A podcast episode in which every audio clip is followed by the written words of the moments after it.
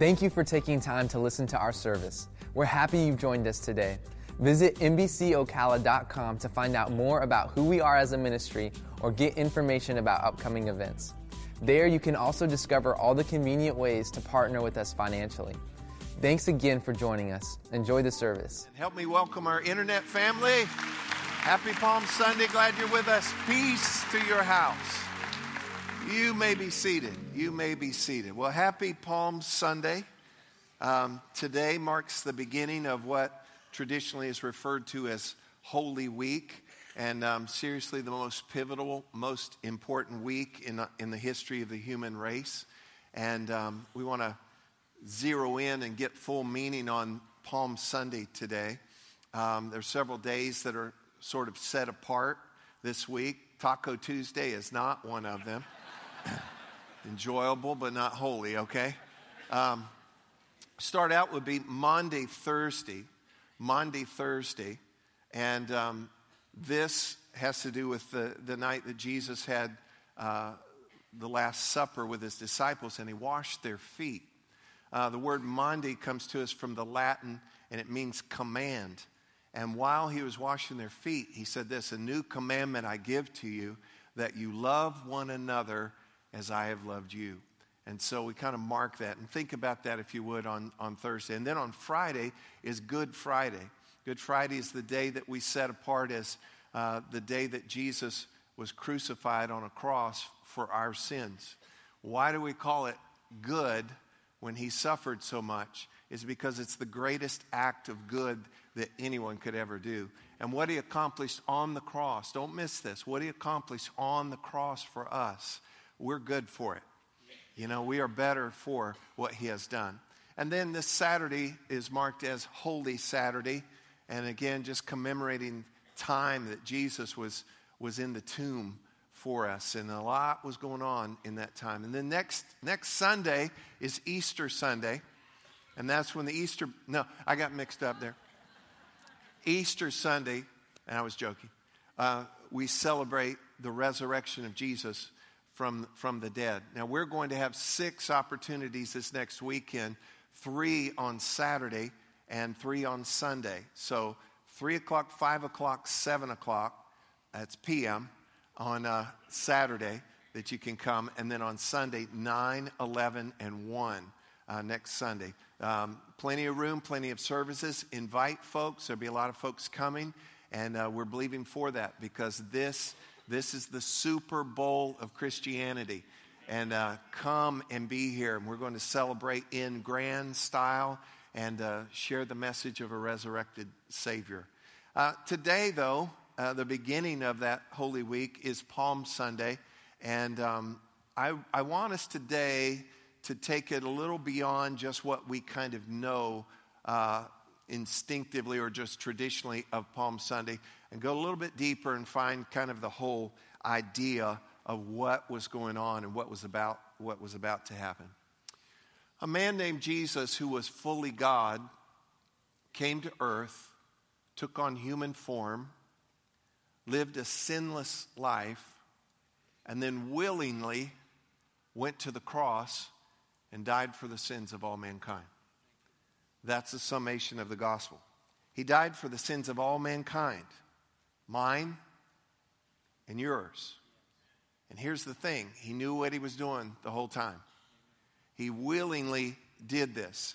He knew that that was coming. He knew this all along. He was laser focused. That's the best way I can describe it. He's just laser focused the whole time. He was the Lamb of God slain before the foundation of the world. He knew he was the remedy of, for sin. And when he came on the scene, so to speak, John the Baptist pointed to him, said, Behold, the Lamb of God that takes away the sin of the world. And again, just confirming. And he knew that that is why he came. So, in between traveling and miracles and teaching and crowds and Pharisees and lepers and uh, people who, who received him and those who resisted him, and between fulfilling prophecy and sometimes shocking onlookers, he knew why he had come. Amen. He knew why. sometimes we fail to see the big picture. So this morning, I want us to kind of zoom out. Uh, I think that's so cool on your phone or some of your tablets, just with your fingers, you can kind of do that. So I want to do that to y'all this morning, okay? So I, I want us to be able to get a, a broader view. Sometimes we do well to back up and see the big picture instead of just staring at one thing, uh, and certainly concerning uh, Palm Sunday. Look with me in John chapter 12, Gospel John chapter 12. It said the next day, a great multitude that had come to the feast, this is Passover, when they heard that Jesus was coming to Jerusalem, note that, verse 13, they took branches of palm trees and went out to meet him and cried out, Hosanna. Everybody say, Hosanna. Blessed is he who comes in the name of the Lord, the King of Israel. Then Jesus, when he had found a young donkey, sat on it, as it is written, his Old Testament prophecy Fear not, daughter of Zion, behold, your king is coming, sitting on a donkey's colt. And this is actually a, a, a big, big deal. This is the first time since the beginning of Jesus' ministry that he has made his way to Jerusalem. I want you to get this in mind at, at the beginning here. He was always headed toward Jerusalem. He always had in mind that, that he was not just this random desert preacher. He had a holy agenda, he had an itinerary set by God, and he was, this was his focus, this was his destination.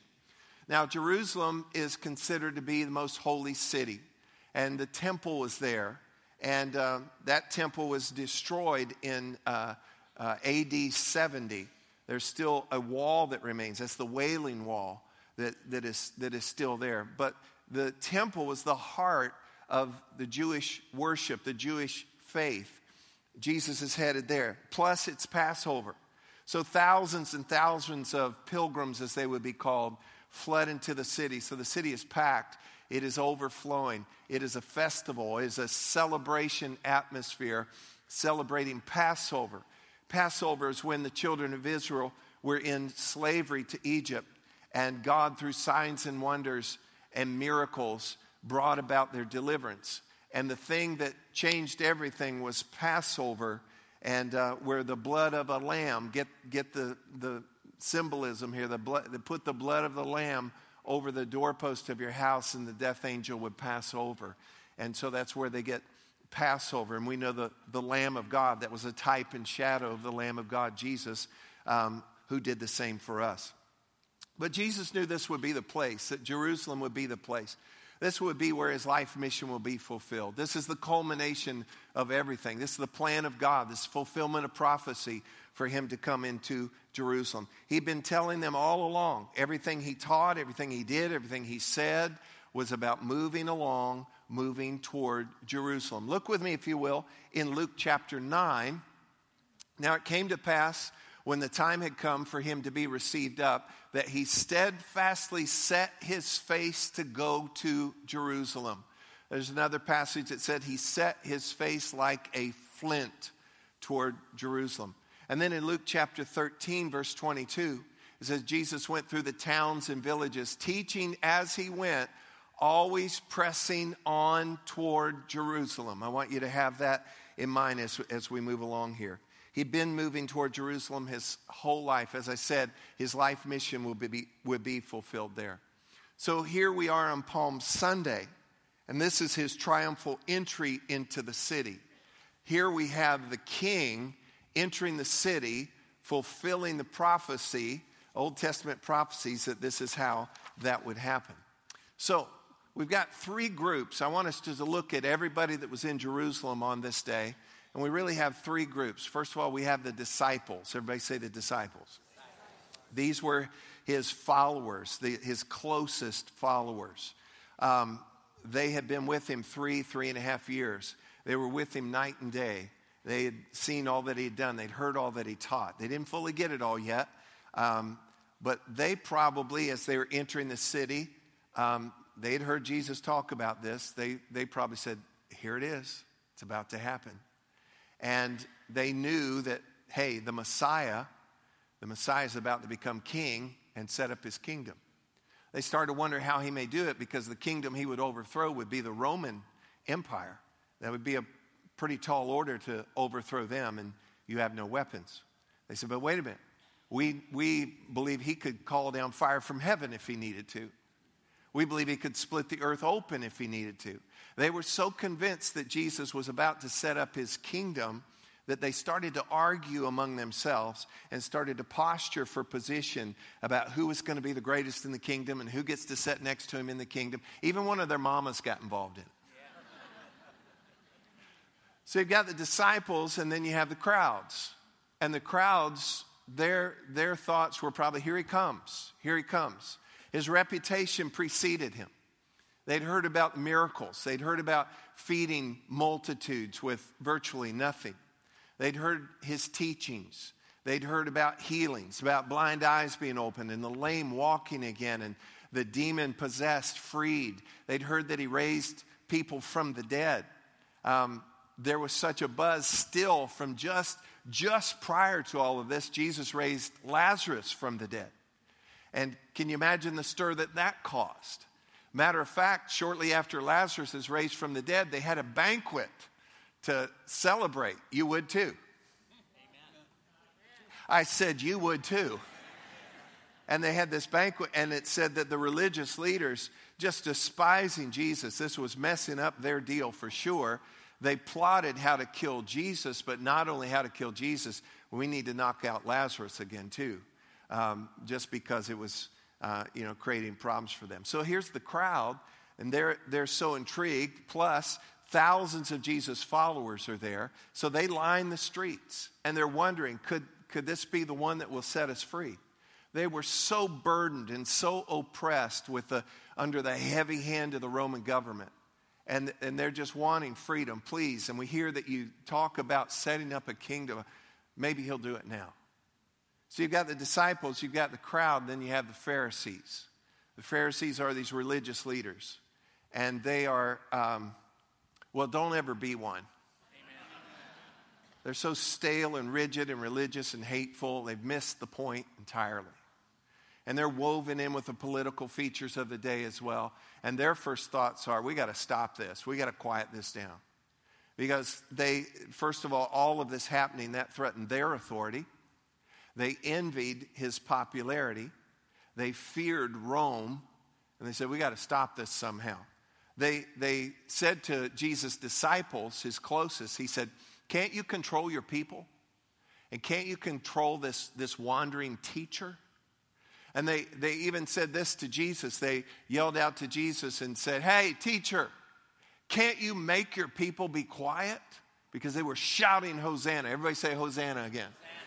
Here's what Hosanna means it's both a praise and an exclamation. It's an exclamation and it's a prayer, rather.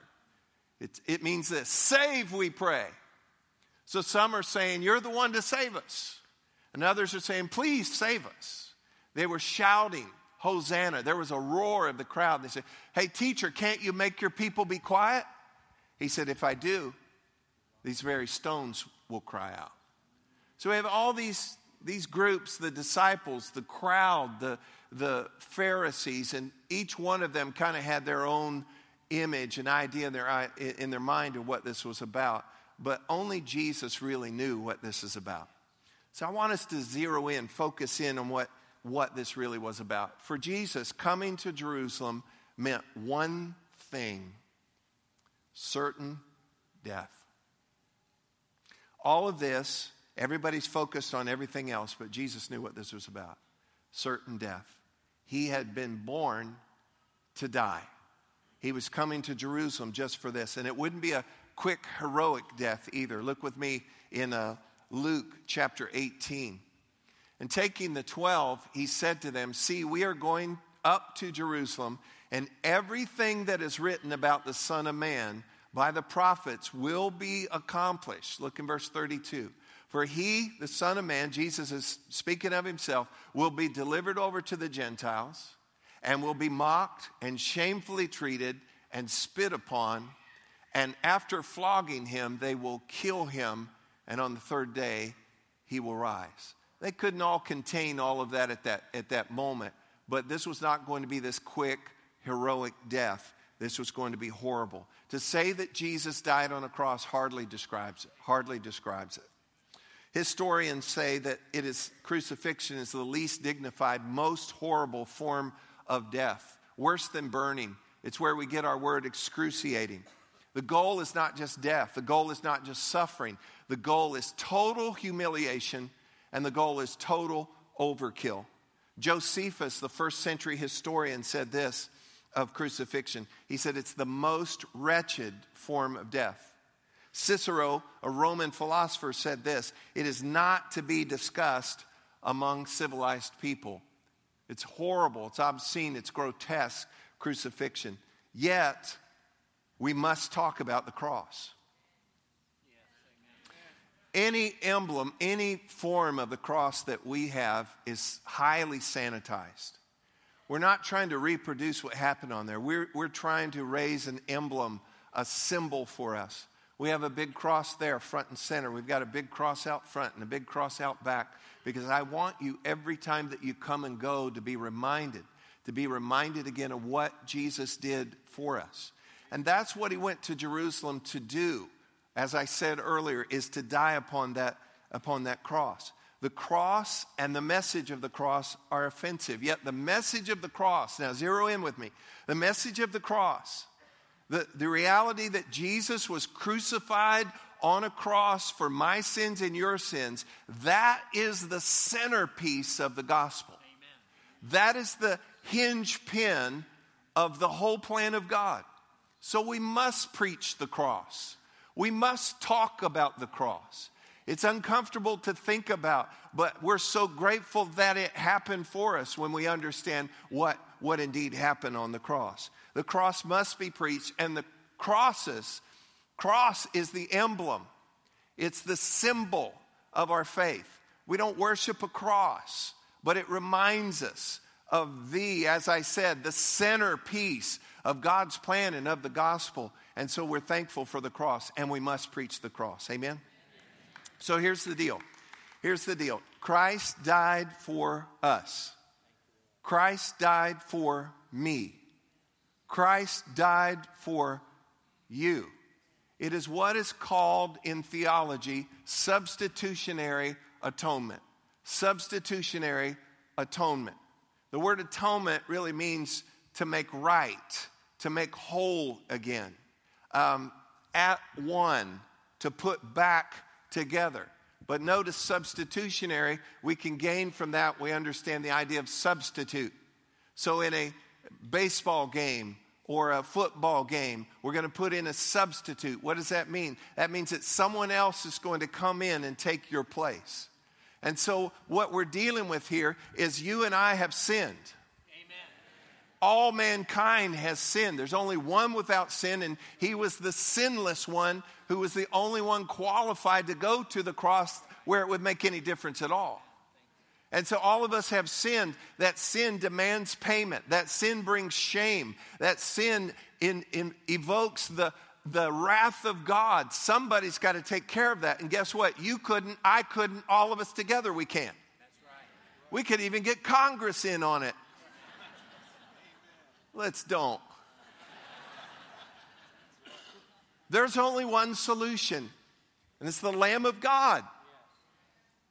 And the plan of God was set from before the foundation of the world. He knew what would happen because He's God. And He set this plan in motion, and prophecy foretold it. And things pointed to it. Now Jesus comes on the earth, clothes himself with flesh, lives a sinless life, and beelines it face set like a flint, going to Jerusalem because he's the one that can take our place. And it's important that we understand that today that he's the only one that could take our sin. He's the only one that could absorb the wrath of God. He's the only one that could do this and make this right and yet come back and rise again. Amen. In John chapter 19, verse 30, Jesus is on the cross, and it says, So when Jesus had received the sour wine, and let me back up just a moment. He's on the cross, and as prophesied, he said, I thirst. He said it with a loud voice. He said, I thirst. And they gave him a sour wine or a vinegar type of substance on a sponge kind of thing. And uh, certainly not to quench his thirst. They, they were not about to give any kind of relief. It was just to further mock and to fur- further cause him to suffer. So when he had received the sour wine, he said, It is finished. Everybody say, It is finished. And then look, and then bowing his head, he gave up his spirit. He died at that point on the cross. On the cross. Everyone present there understood what he said.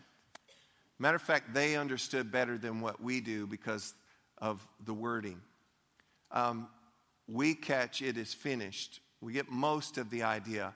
But what they heard, what they understood, uh, it is finished.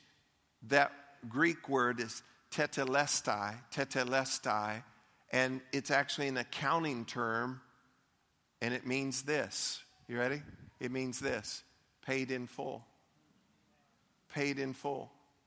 Archaeologists have actually found um, title deeds, land deeds, tax receipts with this written on there tetelestai. So, paid in full. So, do you know what Jesus said? Paid in full.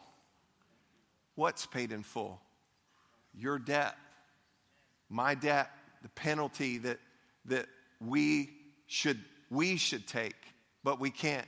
He did that, paid in full. So, in a moment where it looked like it was about to be certain defeat, look, he died. But what did he say just before the clock ran out?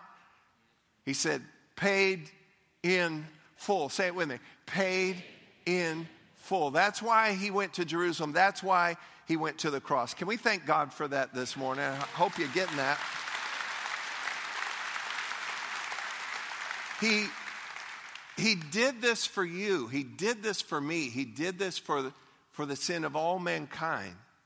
He took your sin, my sin, our shame, the pain, the penalty, and He was our substitute, all because of love. Jesus set His face like a flint toward Jerusalem, full well knowing what would happen there certain death. But He wasn't dying just to die. And stay with me in this last moment here. He wasn't dying just to die. And his death was not the end. He didn't just come to town to die. He didn't just live his life just to die. It's not just about that. In Hebrews chapter 12, it says this Looking unto Jesus, the author and finisher of our faith, who for the, note this, who for the joy that was set before him. There was a joy. Everybody say joy. joy.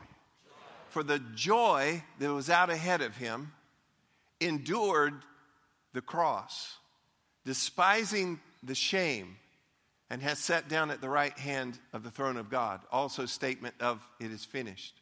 Look with me in Isaiah chapter 53, verse 5. But he, Jesus, was, come on, wounded for our transgressions. Get this wounded actually has to do with outward. There's something outward. He was wounded for our for our what? Our transgressions. That's our outward actions. That's our outward sin. Notice then he was bruised. Everybody say bruised. Bruised for what? For our iniquities. Bruised is inward. Guess what? We don't just have outward sin, we have inward sin. I said we also have inward sin. Sometimes you can behave yourself outwardly, but inside it can be a cesspool.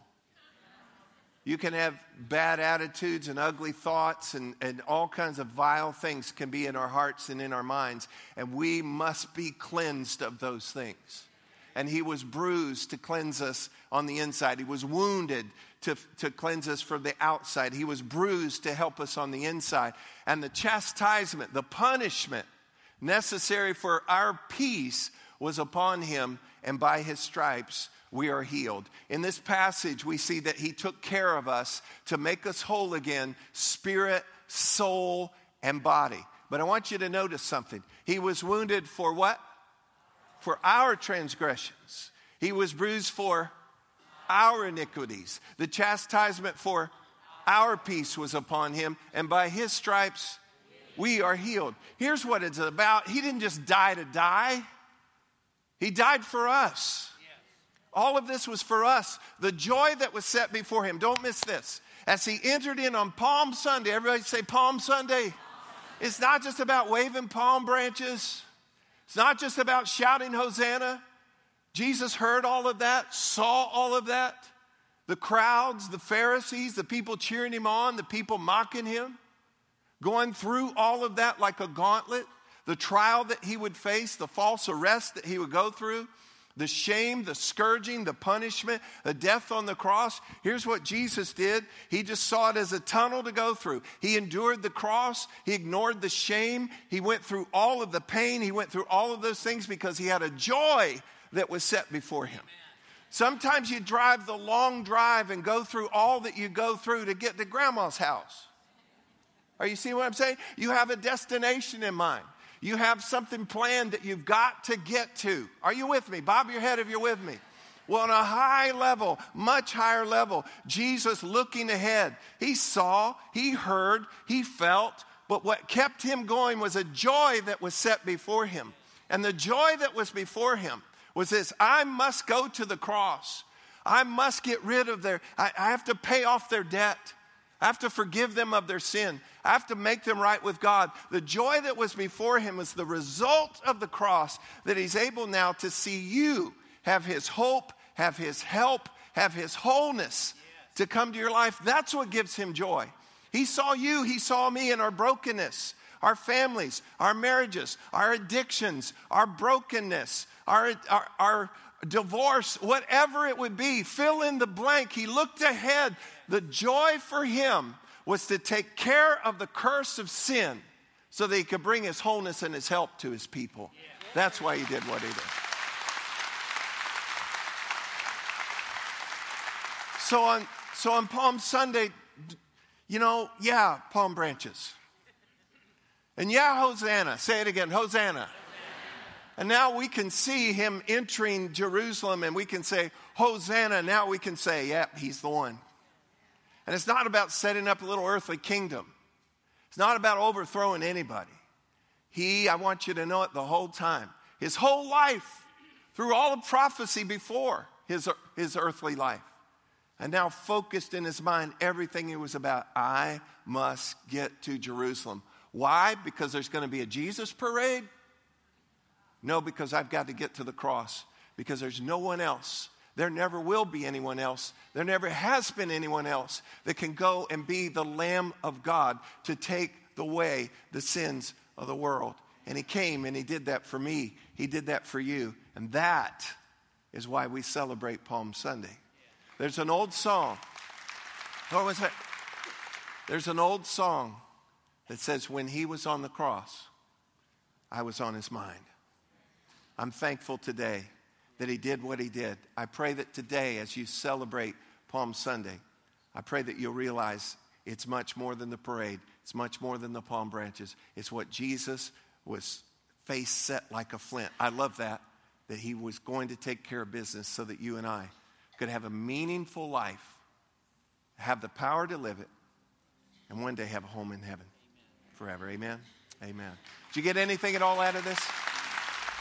Thanks for listening to this week's message from Meadowbrook Church. We hope you'll stay connected by following us on Facebook, Instagram, and Twitter at MBC Ocala.